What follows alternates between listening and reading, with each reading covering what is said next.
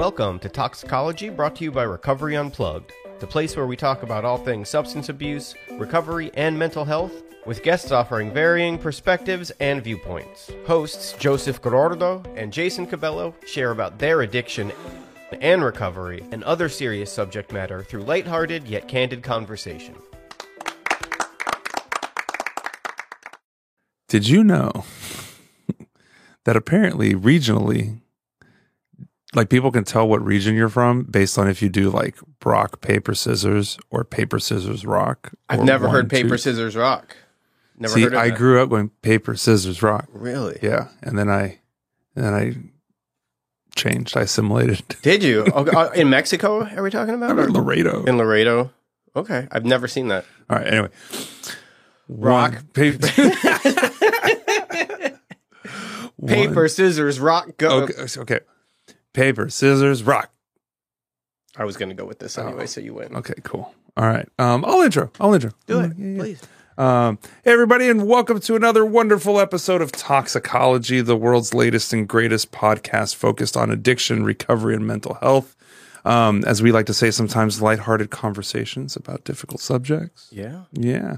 Uh, this is my co host with the most, uh, Jason Cabello.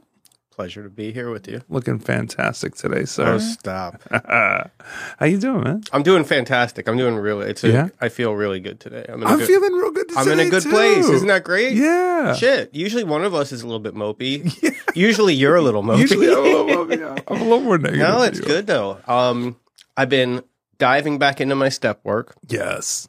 I have three sponsees that I'm working with now. Um, this guy who I was sponsoring for a while, um, he was going to find somebody locally. He lives in New Jersey, Mhm. but he hit me up this week and was like, "I'd like to just, you know, I, I haven't found anybody, so you know, I need to tell on myself on my disease." And you know, he he's halfway through law school, Oh, wow. and uh, I was his tech at, at RU, and we met and just started talking about music and Yeah. stuff, and started sponsoring him. And I got three guys who I'm working with now who are doing it, and it um, motivated me to start getting back into my step work. I took a little bit of a hiatus from actually doing any step work, yeah, so I felt like I was uh, kind of talking the talk, but not walking. but not walking the walk for a while. Yeah. And I'm doing it again, and I feel good. Love it. Yeah. Love it, man.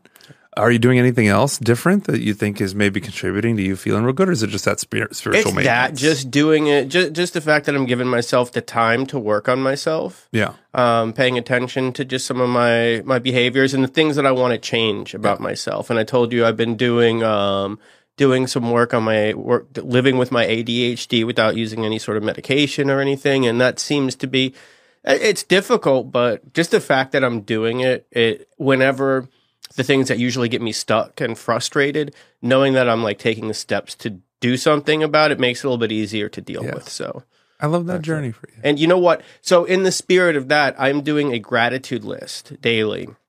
Dude, you know, Well, let me, let me let me finish here. Oh, and I would like to do a gratitude list for some of the people who are behind the scenes for toxicology that we never really get to talk about. Okay, So Michael Gray, who does our our web, uh, Michael Gray. we have our website being launched too. We're getting a- we're Toxico- a yeah, toxicology. Thank you. Toxicologypod.com. We need to get him some Disney I paraphernalia believe, yeah. as a thank you. Gabby Cohen Whew, Gabby Cohen. does our social media. Yes. Behind the scenes, Greg. She also shames me for being an Apple Music person and not a Spotify person.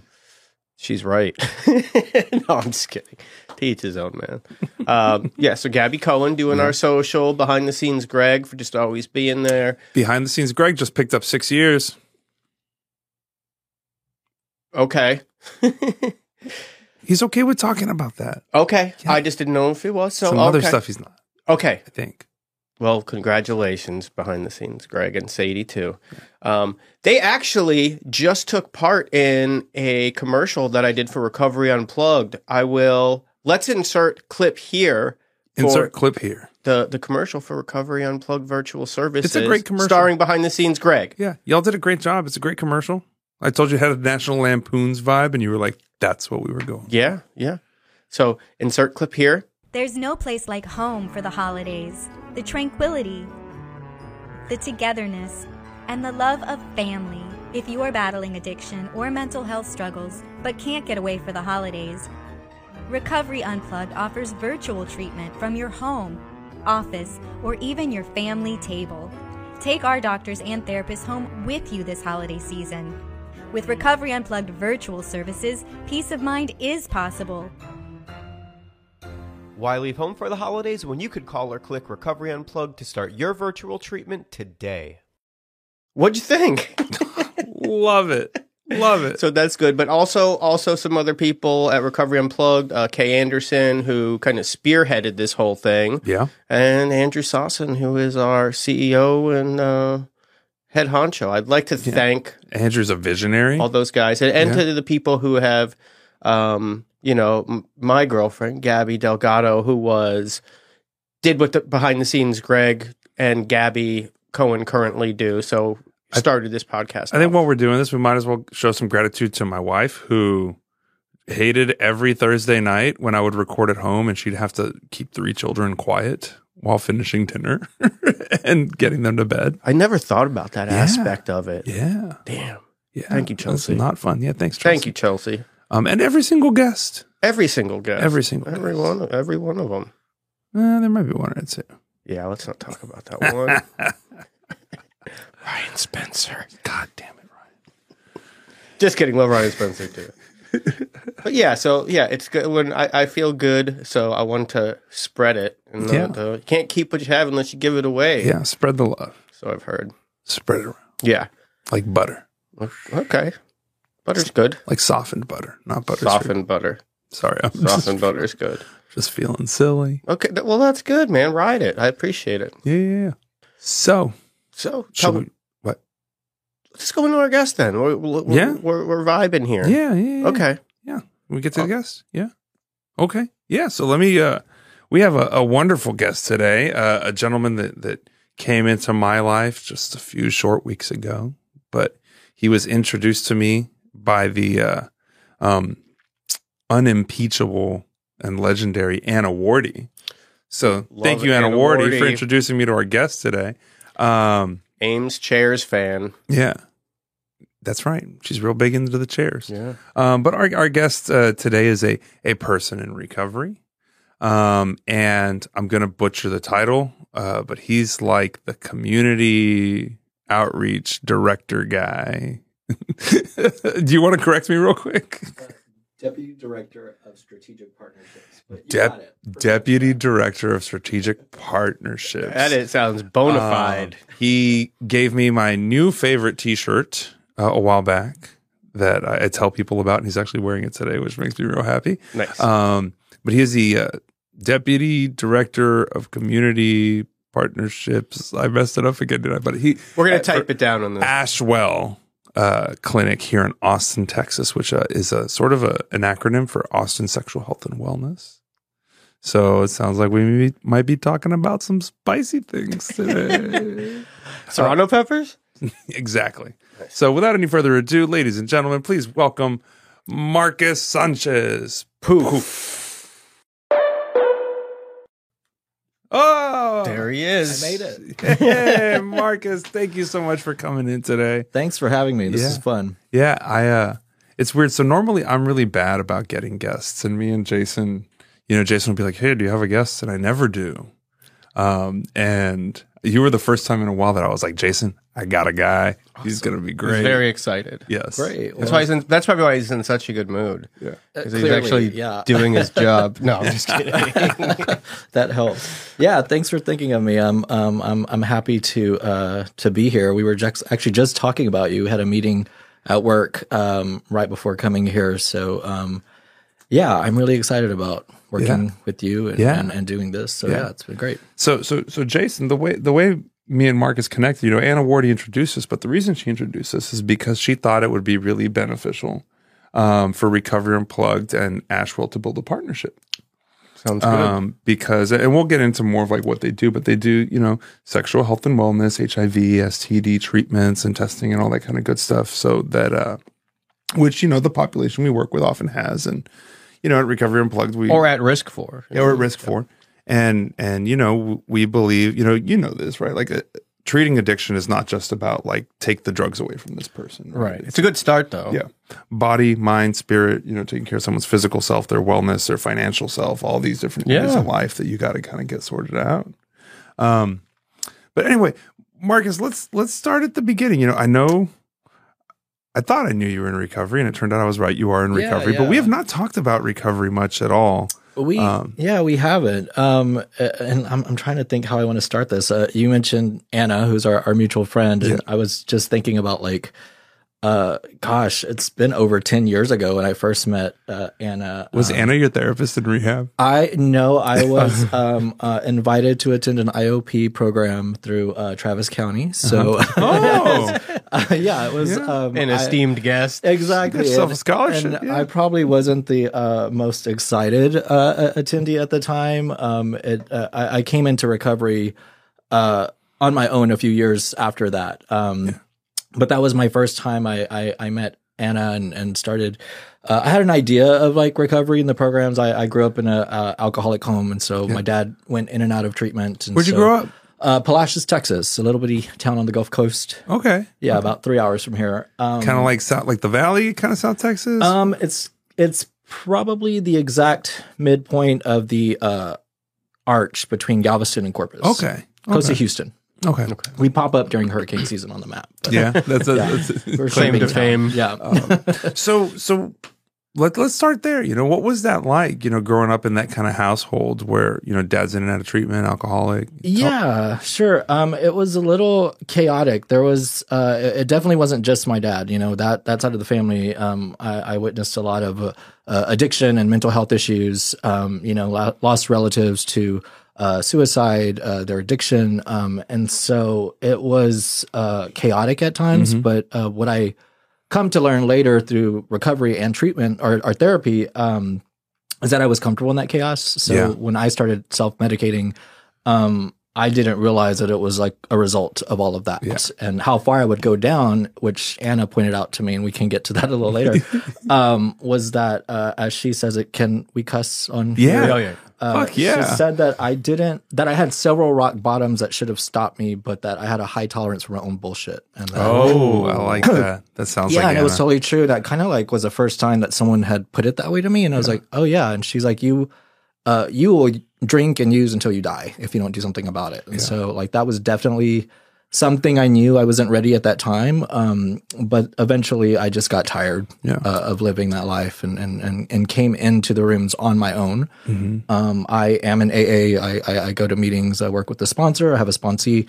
Um, and that's definitely a part of of how I'm not just able to stay sober today, but just function Yeah. among people. so question you know you, you mentioned chaos a couple times right Yes. and, and it's funny enough i was talking to someone on my team about clients and how they're very comfortable with chaos Mm-hmm. you know and one of the most challenging things for a lot of folks when they get into recovery is they're bored because they're so used to being in in like a the chaos of impending doom and disaster all the time that that so w- did you find like when you first got sober that that, that was part of what you needed to work on is like being okay with just like a regular Yeah, Tuesday? yeah, for sure. And I really didn't know what it was in the beginning or how to pinpoint it. Um, I think it looked like a lot of different things. You know, I think um, I'm not unique. I don't think where I replace the drugs and alcohols with oth- with other things that Yeah. that aren't always great for me. So there was like eating and sex and and just different stuff that I was using, but I was telling myself, but I'm not drinking or getting high. Yeah. Um, but uh, I did have to like do some some work around that stuff too, which is great that you know we have tools to use around all that stuff. Um, but I did find myself like in the beginning, like just going crazy. Like my brain was auto. I'm, I'm a night person to begin with, but Yeah. like I was like craving sugar and things like at two in the morning. Like I needed something and I needed to be active. Um, so you know, I, I went to Kerbey a lot and had coffee and pie until I like got tired and went and went to sleep. So it was uh, one of those things of like adjusting. Um, and plus, like all the people that you know I'd partied with, they they weren't really there to do that. So I had to like then also like get into the fellowship of the program, which I would drag my feet on because I was like, how can I relate to these people And I still feel crazy? Um, and and that's changed over time too. And like the the friends that I I I thought I had and those relationships that I I, I thought you know were meaningful actually look very different um, with people that share this common thread with me today. Yeah. Well, so let's rewind a little bit, you know, because I think one of the things that's really important when when folks are hearing other people's stories is like understanding how they got to the decision to actually change, right? Um, so grew up in a chaotic household. You already mentioned, you know, kind of, you know, you started using substances basically in, in, as a response to that. Maybe not, you know, maybe you weren't aware of it, but like now you know that it was kind of a response to that. And so, I mean, when did you first start to even think about like, hey, maybe maybe alcohol and drugs aren't working out so great for me? Yeah. Um, Was it before or after Travis County invited you to their IOP program? You know, I think it was early on. I I think I always had a sense and knew, but it was again something that was just like, well, this is just the way it's going to be. I, I think I remember, gosh, I was around nine. Um, one of the uh, treatment centers, and uh, I also went to treatment like years later. But um, my idea of that was not good because I remember, you know, seeing where my dad went and. Um, I remember on a family day, like sitting there and Oh um, wow! So you would you would go to the treatment? yeah, and like you know, having the therapist sit him across from me and telling me like how you know I was a big cause of his his drinking and What? like yeah, it was crazy. Like it's different than now. It's like wait, uh, At so- nine years old, this is what the therapist is yeah, telling you. and it Oh. was and it was she was like you just That sit there is- and listen and and he That was is like horrible. Like I'm so sad that that Yeah, happened to you.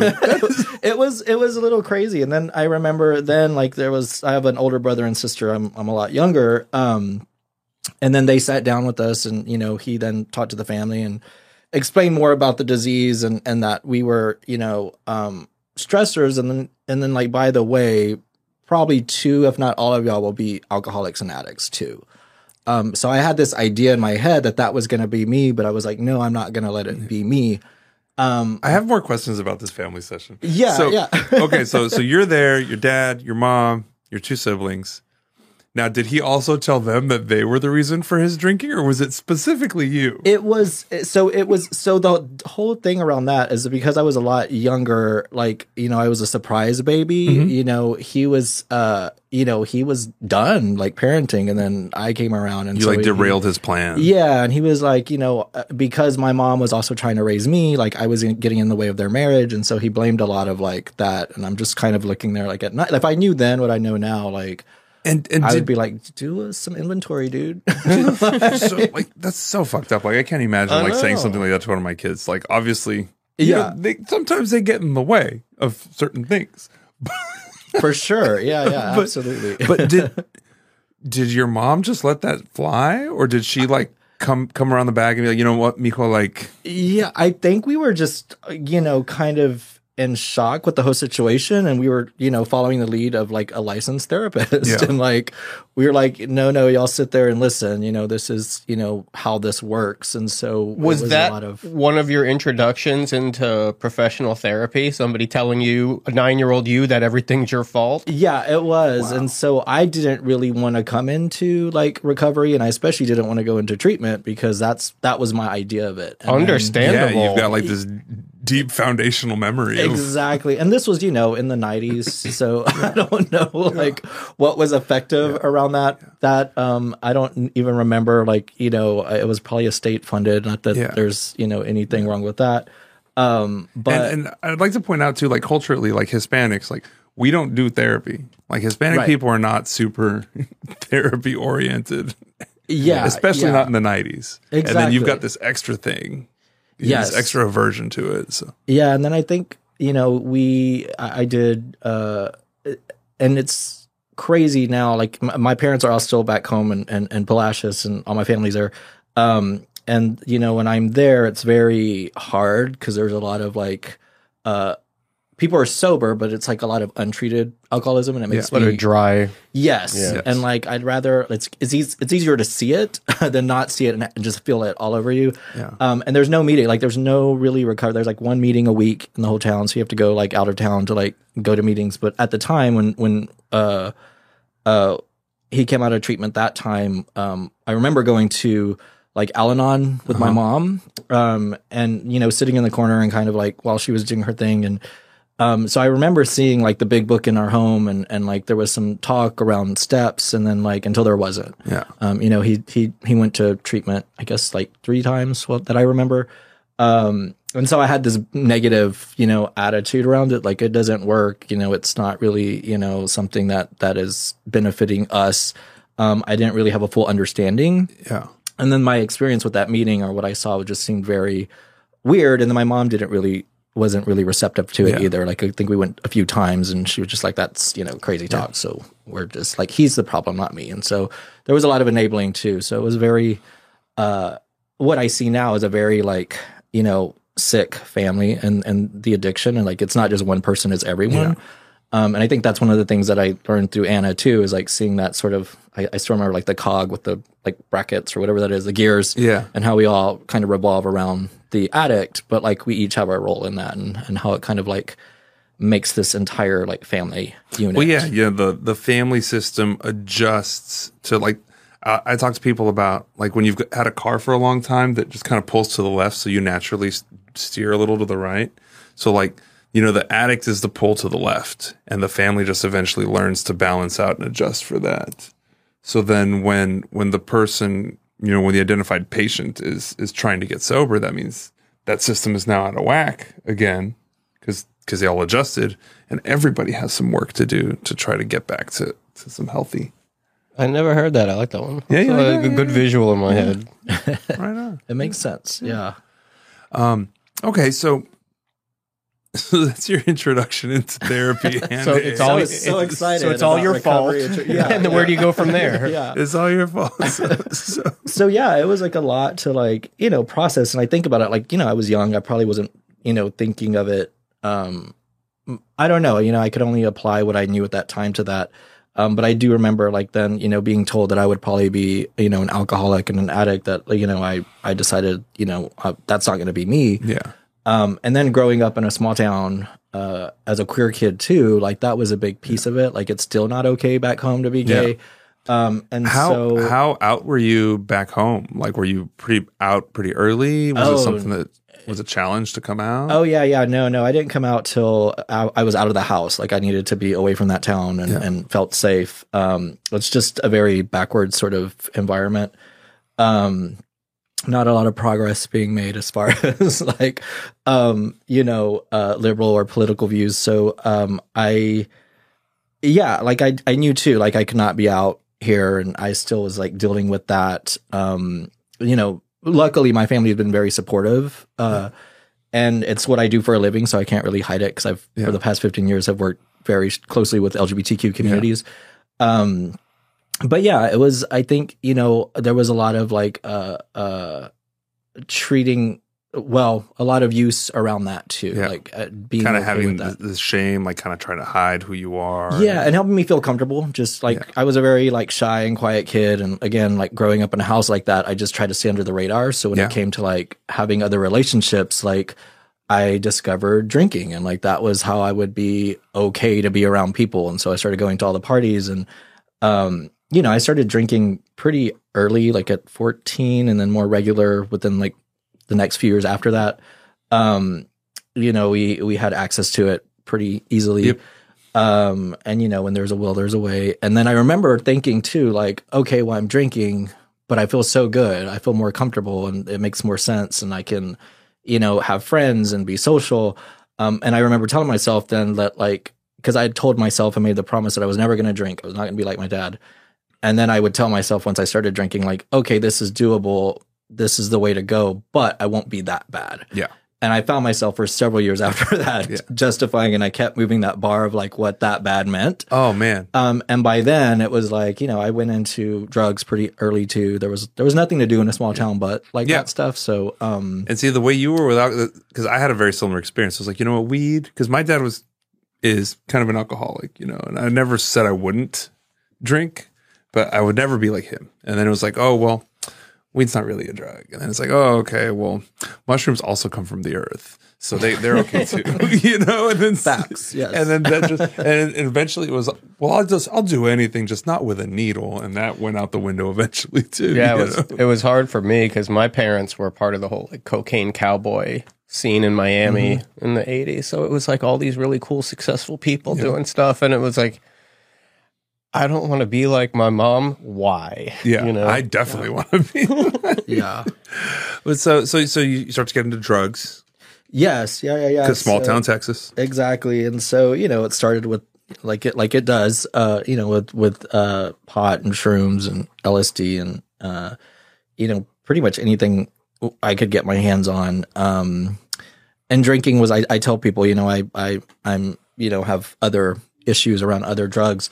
Um, but my longest and most complicated relationship has been alcohol. Like that's just always been my thing. And then I would justify it by like, oh well, it's my genetic makeup. I was, you know, told I was going to be this, and so uh, of course I, I'm this. And then um, I graduated at 17 and moved straight to Austin. Like graduated on a Friday, was in Austin by Sunday, um, just because I couldn't wait to get out of that town. Um, and then I started like going out and exploring my sexuality, and um, and so then the other drugs came quickly after that with like.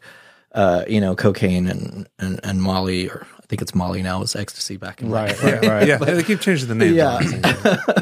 um, and then meth, and then that was the one that you know that that that took me out pretty quickly. You know, the alcohol has always had like this long, slow burn, and things get really bad. You know, losing jobs, relationships, um, but they lead to each other, and it all ends up bad. So How long of of that period was were good times? Because you know, like me, I, I had some good years partying, and I could imagine how liberating that was for you to move out of the small town, being able to be yourself finally, and having all these euphoric drugs around, and just being able to be yourself in this community. How long did did the the good part of the high last for? Yeah, there must have been a time where you were like living your best life. Yeah. Um, because it was such a blur, like like there were good times. Like, you know, I'm not gonna lie and say like, oh, it was horrible because like I that was how I was like being okay with myself. Um, you know, my twenties when I look back were pretty much a nightmare, but like I was having or what I thought I was having was really uh really uh fun times. The older I got, it just wasn't fun anymore. Like by the time I was 30, it was like, yeah, why am I still doing this and I have nothing to show for it?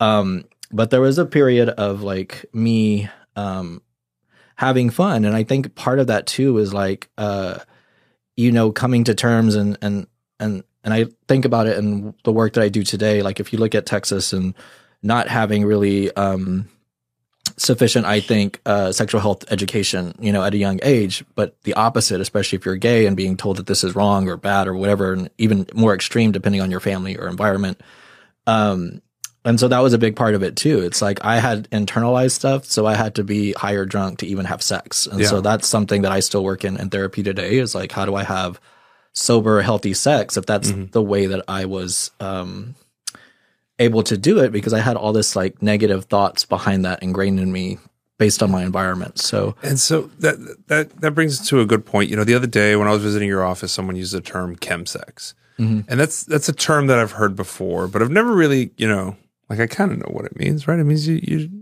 smoke meth and you you you have sex, Yeah. but what's the deal with that? Like, why? like, we don't talk about like booze sex, you know, or like weed sex, you know, but chemsex is very specifically about methamphetamines, right? Yeah, absolutely. I think, you know, something happens different um, to the brain, and I'm not a scientist or a doctor, so I'm not going to go into like the parts of the brain that light up. But But you're gay and you've done meth, so Yes. you're more of an expert on know. this than me or Jason. qualified. yeah, I know it heightens your your your sexual appetite. Your your inhibitions are lowered. Um, I think more so than like with alcohol. Like you, for me, I will talk personally. Like you do things I probably normally wouldn't do.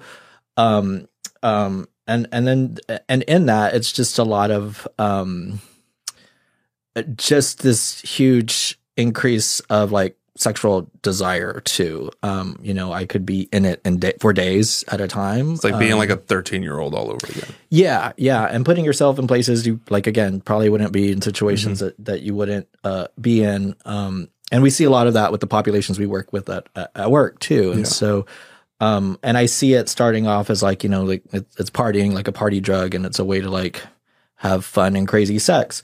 Uh, but then the issue is that it's so addictive, and then the sex begins to um, get tangled up with with the drugs, Right. And, And it- so, and the subculture around that, the whole like uh, party and play Mhm. kind of thing, is somewhat not accepted, but it, it's a regular part of of you know the community. And Yeah. because I, I have a lot of sponsee brothers who who are gay men Mhm. Who had to do a lot of work around getting clean and then not going to the bathhouse, not doing things like that, and where it's just so intertwined in who they think they are and how they you know how they could be intimate with somebody else and to to how to so how do you when they're when you're dealing with somebody who kind of enjoys the risk part of it how do you reach that person?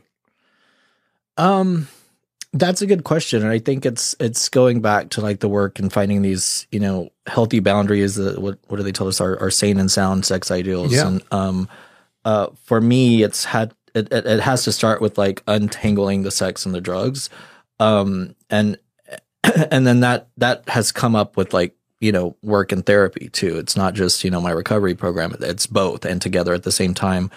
Um, but reaching those communities, I think it's it's like we do a lot of like harm reduction and meeting people where they are. But what I've seen is once we work with those populations, especially um, gay men and meth, um, it doesn't take long before they're at a place where like, okay, this is clearly a problem. I need to stop, and so then we're able to refer them to to um, recovery resources.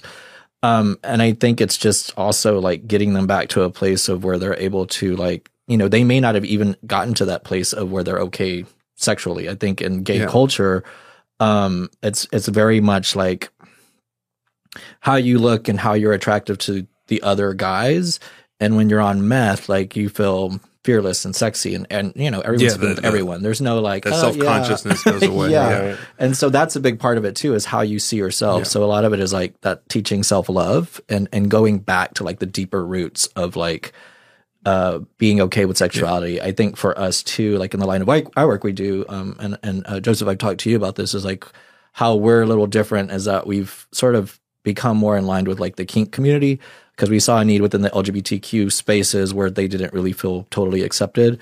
Um, and there's a lot of like recovery and sober spaces in that. It's more about like the community and and the act, and it's actually a very um, cool thing to see and be around because there is a lot of like consent and respect, and so Yeah. um, a lot of that is uh, in sober spaces because of that fine line of of mixing like drugs that could put you in an altered state where you're not really fully aware of your consent and like the actual practice of being in Yeah. that headspace of Well- you know the kink community Well, there's there's a phenomenon that that I see a lot here in Texas, and I don't know if it's the same in other states, but the recovery slash treatment community kind of has this expectation of like, okay, you've put down the drugs, now you need to be like a super shiny, squeaky clean, like uh, Boy Scout Puritan expectation of how you should be in your behavior. no Right. no it's true And I think, you know, you guys and you know, Ashwell and Recovery Unplugged, I think we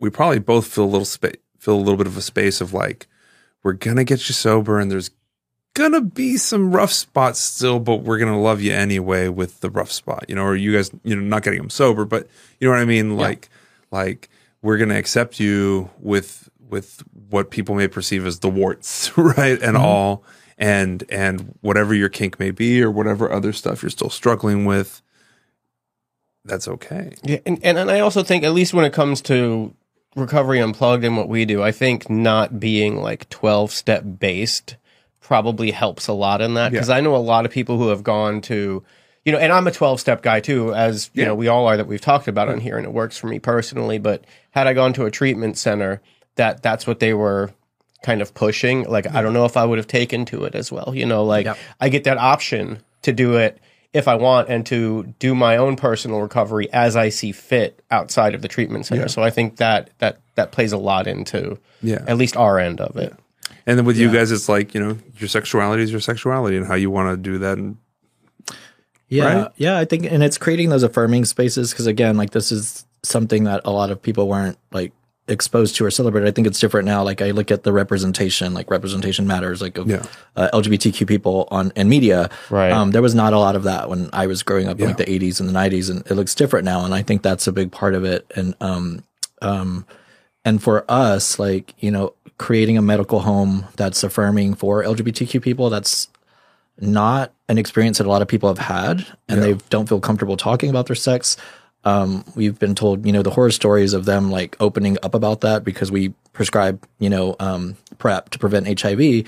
Where uh, early patients, when we first started this work, um, I guess like back in 2015, when PrEP was more accessible in Austin, um, a lot of people were telling us they had that tried to have that conversation with their doctor. Now they don't feel safe going back because they felt like stigma and shame, and they're like, oh, they don't really accept me, and, and Right. that's like a lot of people's experience with like medical institutions. And we also work with uh, uh, trans patients uh, with gender affirming care. Uh, and their hormone replacement therapy. And so that's another place where it's like they've never had a good experience with medical professionals based on the stigma. So, talking about stigma, and I'll go back further to, I mean, I don't even think stigma is a fair word for it. I think like demonizing it in the 80s. Bigotry? Yeah. I mean, do you remember the, what was the case? The Ray brothers from Florida? There were three brothers who were hemophiliac who had blood transfusion and, and contracted HIV or AIDS. I think it was AIDS at the time. And they mm-hmm. lived in a smaller community in Florida and like the the community burned their house down when they weren't home and just told them to get out that they weren't welcome here. And you know, coming from you know, we were, we're probably in the same age bracket, you know, growing up in the 80s to where it was just this is a gay disease. Mm-hmm. Mm-hmm. Some people were like good, you know, like honestly, Yeah. like a lot of people looked at it that way and then to Yeah, where there's there's that one fa- famous picture where the guy's holding up a sign that says like God hates fags or something like yeah, that. yeah, And that was like fine to most people, right. Yeah. right? so to see where that was then to where we are now to where there's more open discussion about it right what do you see what would you like to see how would you like that this to continue because i know what it's starting There's looking like it's to do, starting to move a little bit backwards at this point unfortunately Oh yeah. so yeah, and I I do want to touch on that, but to answer your question, um, I think it's more partnerships and like accessibility. Like we know and we've seen like uh, creating um, institutions like a medical institution for specifically for people with culturally aware care um, is is saving lives. Like you know, these are folks that are also within marginalized communities that are most susceptible to um, HIV. So you, we think about like people of color and women of color. Like there's not really a, a safe and accepting space all the time for them. Um, so we try to create that that space that gives people a different experience, and then they start to like change their views on that, and then become more empowered to like take ownership of of their own wellness. Um, and then the partnerships, like you know, uh, working with uh, Recovery Unplugged, like to help us get access and and and people to to know about our services. Yeah, We- because we talk about stigma a lot, right? But we typically talk about like stigma around addiction.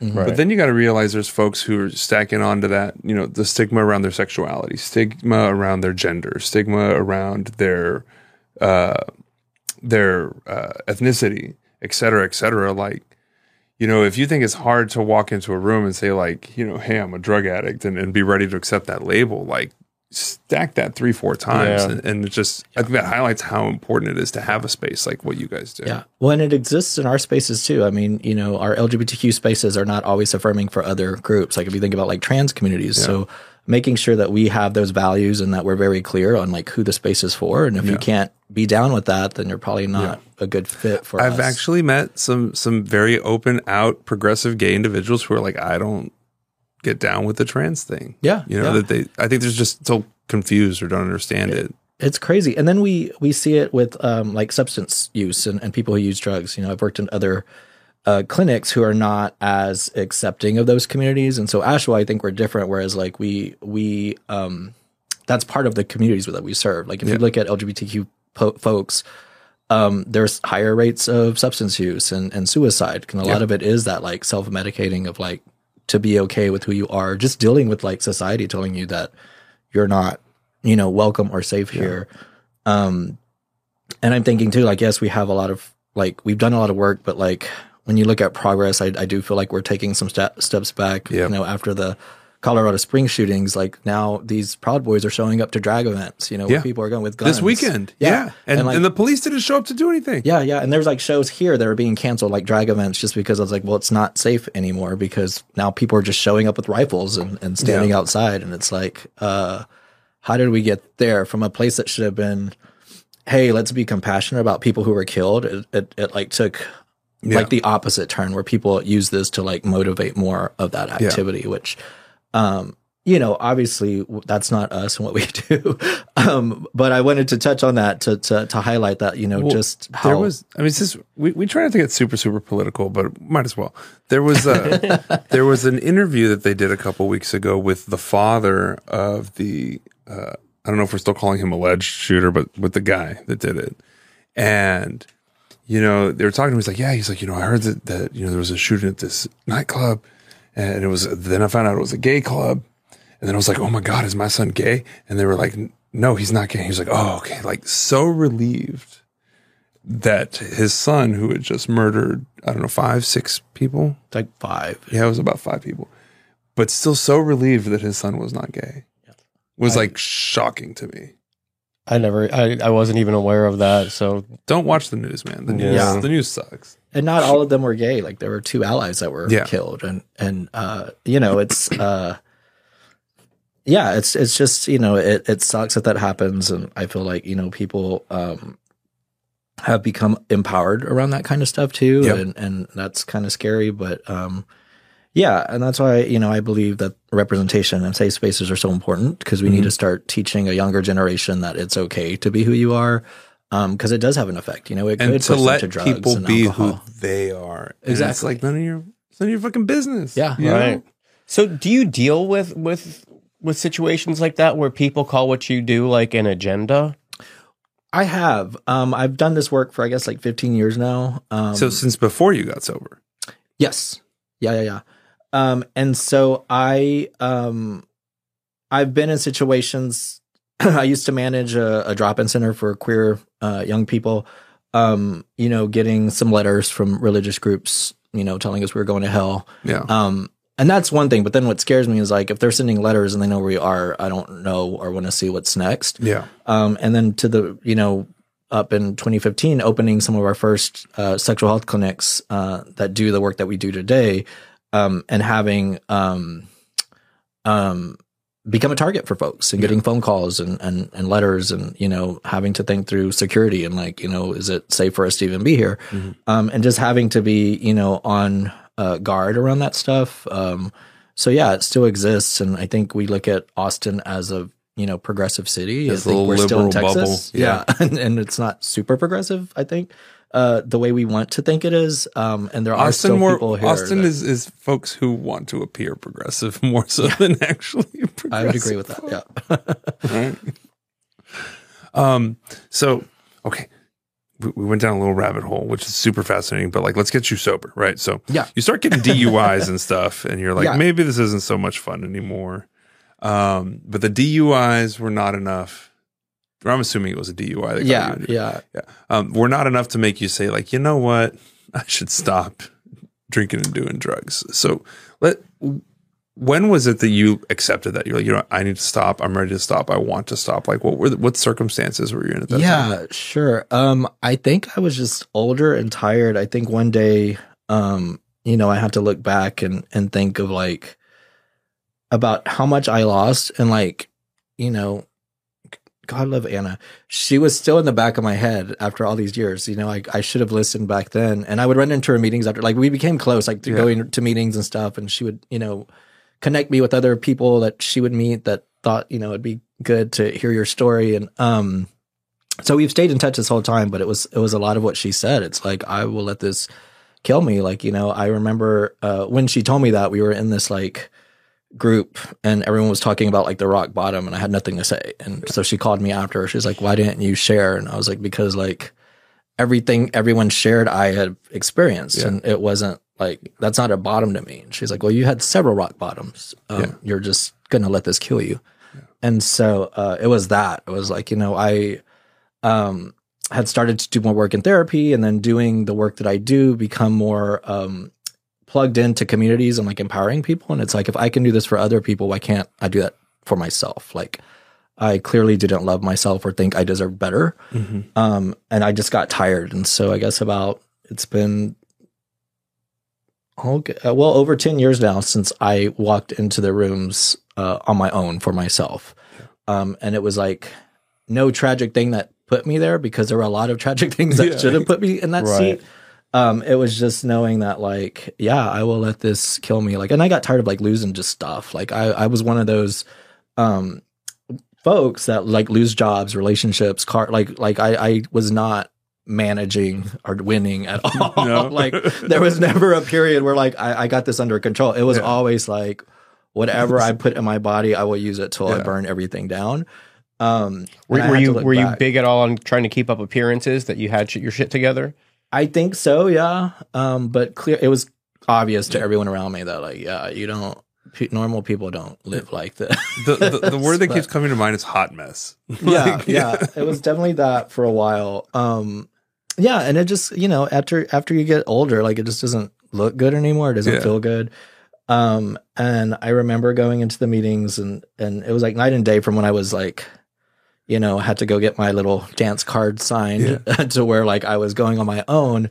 Um, and yeah, then my- choosing to be there instead of being told to be there. yeah, and then my sponsor, like you know, he's like, "That's called willingness," and I'm like, "You're right. that that is the difference." And so I talk a lot about that with the people I work with is the willingness, and like you know, it's not always there because even in the beginning, I didn't really um, get it, and I've had a few sponsors uh, since then, and um, and in the beginning, I just didn't want to do the work, and it took me a long time. And uh, the other thing I wanted to point out was like the the God thing. I go to the um, uh, LGBTQ clubhouse. Um, Colano I- Club? Yeah, and I, Yeah, go, yeah, I go to the gay meetings and uh, the A- gay Um, and a lot of people that I talk to talk about like the, the God topic keeps coming up and how much because of their experience being gay, like growing up in a religious family, d- could not see a way to connect with the program. Um, I didn't have that experience. I, I grew up in a church. Um, uh, I grew up Presbyterian, but I I was okay with that concept of a higher power for me, and I thought that was what it was going to work. And I tried to keep making that fit, and it just wasn't Mhm. working. Um, and I thought, you know, one, two, and three, I have down. Like I'm good. I'm ready for four. And they're like, no. And I got stuck for like three months just trying to figure that out. That fourth step will get you. Yeah, Yeah. and then that Yeah. one too. That yeah. So it took me a while. Um, but once I started like you know doing those the steps with different people and um, walking people through the steps as well, like it just I don't know. It it it's gotten um, I don't want to say easier, but it's gotten a, a different. I think I have different experiences and different points of views every time. Um, and y'all were talking about step work earlier uh, I, you know, I, I'm dealing with something right now. I called my sponsor yesterday, and like, and I'm always like, he's gonna make me write something because I always have to write All the time with the so- writing. So, we do a lot of inventory, just like regular, you know, inventory. And he has me not doing full inventory, but I have to make a list spot today. check. Yeah, and and uh, but it's like, you know, how great that I get to do that and not be locked up right now, Yeah. where Yeah. I would have been had I not Yeah, gotten tired. exactly. I mean, the option is like, do I call my sponsor and do some writing, or do I, you know, mess up things in my life that are going to take much longer to Yeah. repair? Well, I mean, part of why I'm in such a good mood, and you know how I'm talking about how I'm getting back into my step work, and it's just the fact that I'm giving myself the opportunity to get the fuck out of my own way on little shit that would just trip me up, you know, like little bullshit like traffic and stuff like that that would just send me over the edge. And when I when I give myself the opportunity to say like, okay, I'm going to think about why I'm feeling like this and then try to find a way out of like, I don't want to feel like this. I don't want to get mad every time I step in the car. I don't want to get mad when I go to the grocery store. So let me do something about it.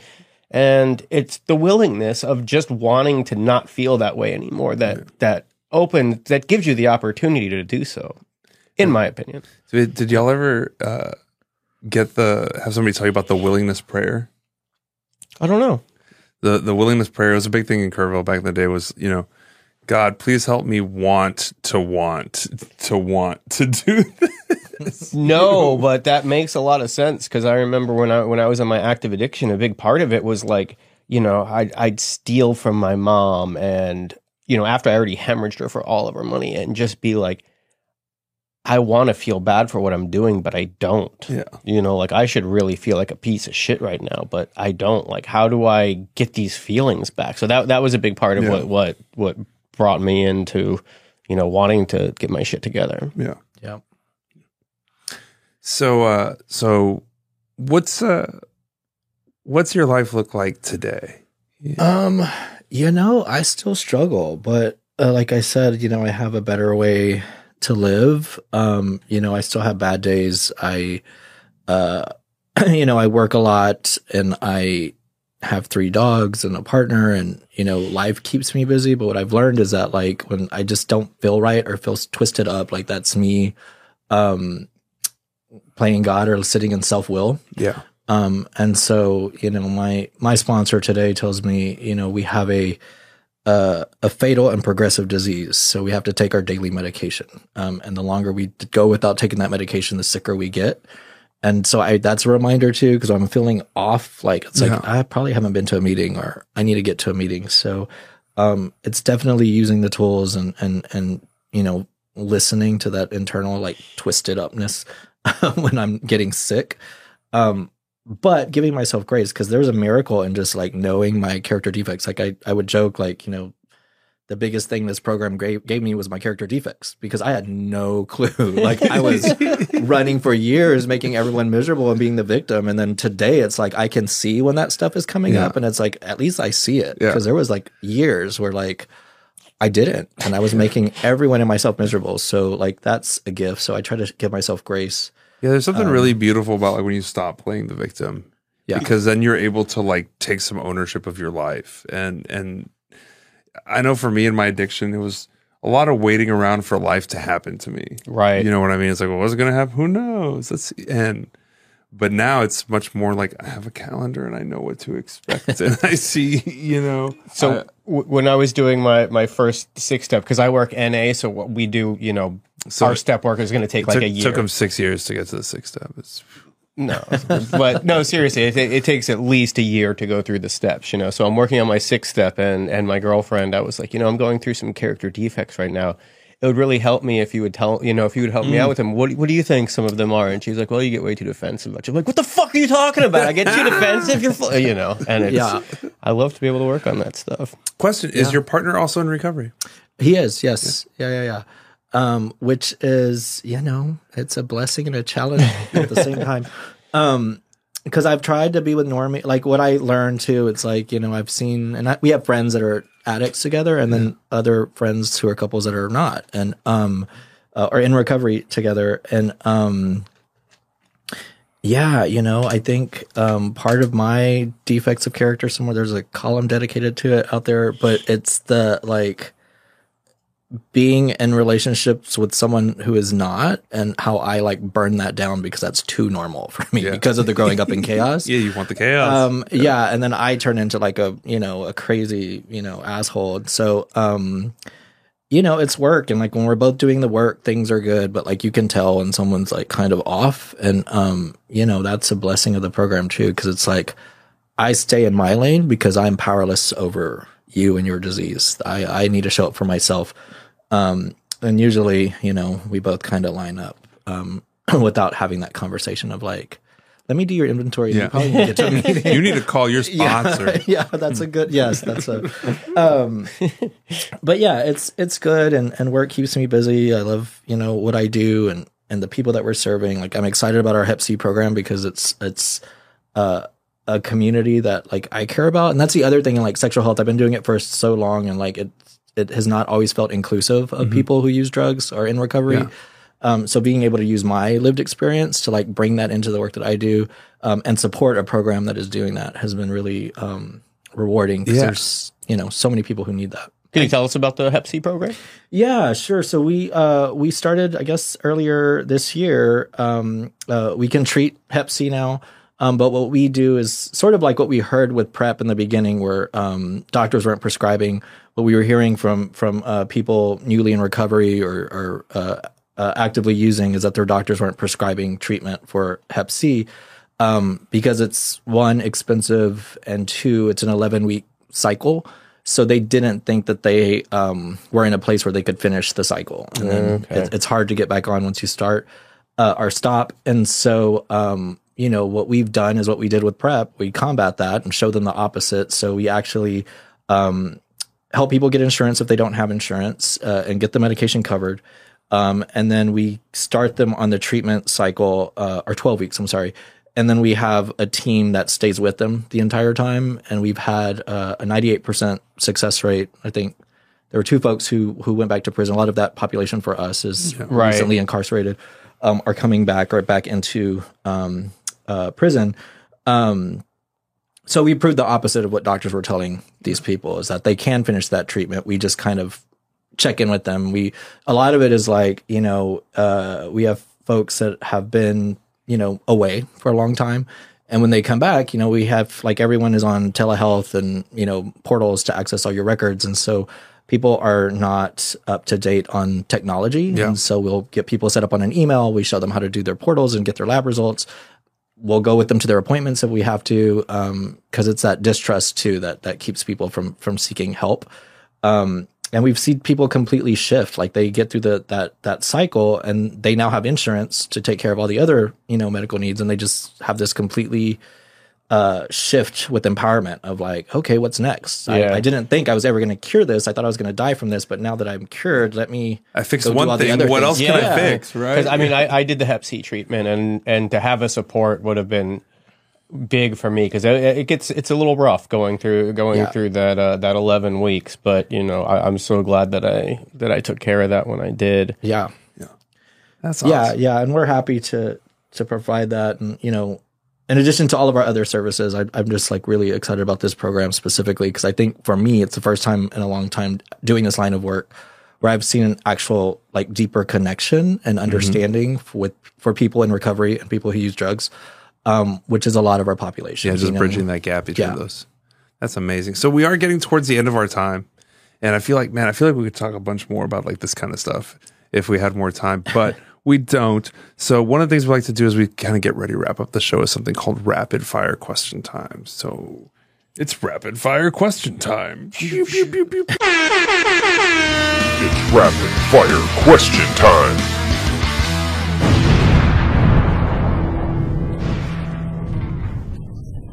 Um, so we're going to ask you five questions rapidly, if, if you didn't figure that out already, and your job is to try to answer them as rapidly as possible. all right i think Um, i can get my brain there okay All right. So first one is my favorite one.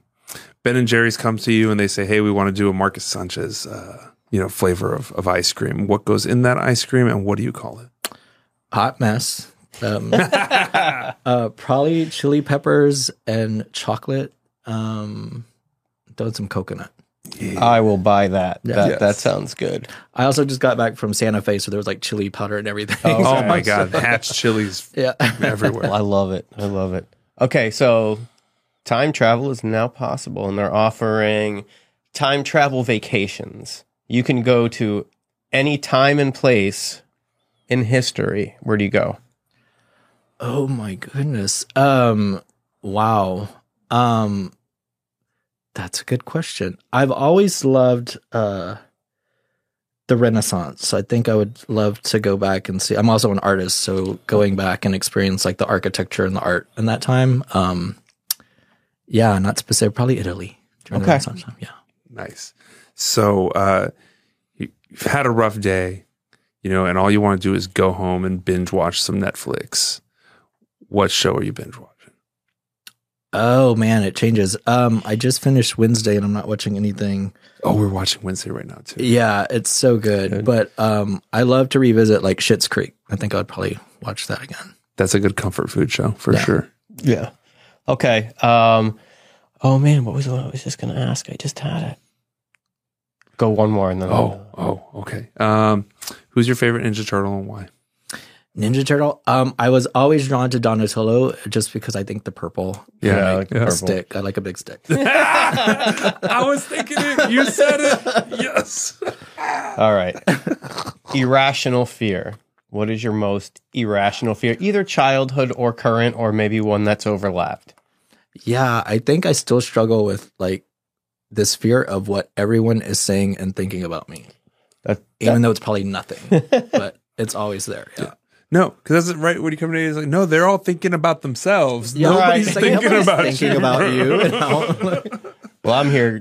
Get. I'm here worried about being possessed by the devil. so still? that- that's my. I still. It's. A, I know it's irrational, but if it happens, I'll. Uh, I just see Killer Bees was a big thing. Like when Killer I was a Bees, Oh, that's man, in the 90s? I was like the 90s. Well, yeah, they, I was isn't like, that uh, how uh, Macaulay Culkin died in that one movie? I think that was just think one they just bee, wasn't it? Yeah, yeah. What they weren't even bee? the killer ones. I never he was allergic. it. Yeah. yeah. My girl. he can't two. see without his glasses. Um, well, last thing we like to do is just give you a moment to kind of have the floor. You know, whatever you want to share. If you want to plug Ashwell, uh, Yeah. and whatever you want to do. Yeah, I mean, I think we covered everything. If I'm gonna uh, plug Ashwell, I would say you know you can visit ashwellatx.org um, and get a, a better idea of our um, all of our services. Learn more about Hep C, uh, HIV testing and treatment, uh, PrEP and PEP for for HIV prevention. Um, yeah, and other than that, um, I'm I'm around Austin a lot, so um, um, say hi if you see me. yeah. Well, I'm excited that you know Ashwell and Recovery Unplugged are gonna work on some big stuff. That that's exciting news. So yeah. um, yeah, and, you know, come back soon, and and we could uh, talk a little bit more. Yeah, this is fun. Thank you. So, uh, thank you to all our loyal listeners. You know, I'm reminding you today to like, follow, share, subscribe, And check uh, out the website. check out the website whenever that gets launched. Leave some reviews. Pod.com. something like that. We'll let you know on the website when we figure it out. Um, but thank you. Uh, tell your friends, and as we like to say here on Toxicology, there's a, A thousand ways in and a, and thousand, ways out. And we, hope you find yours.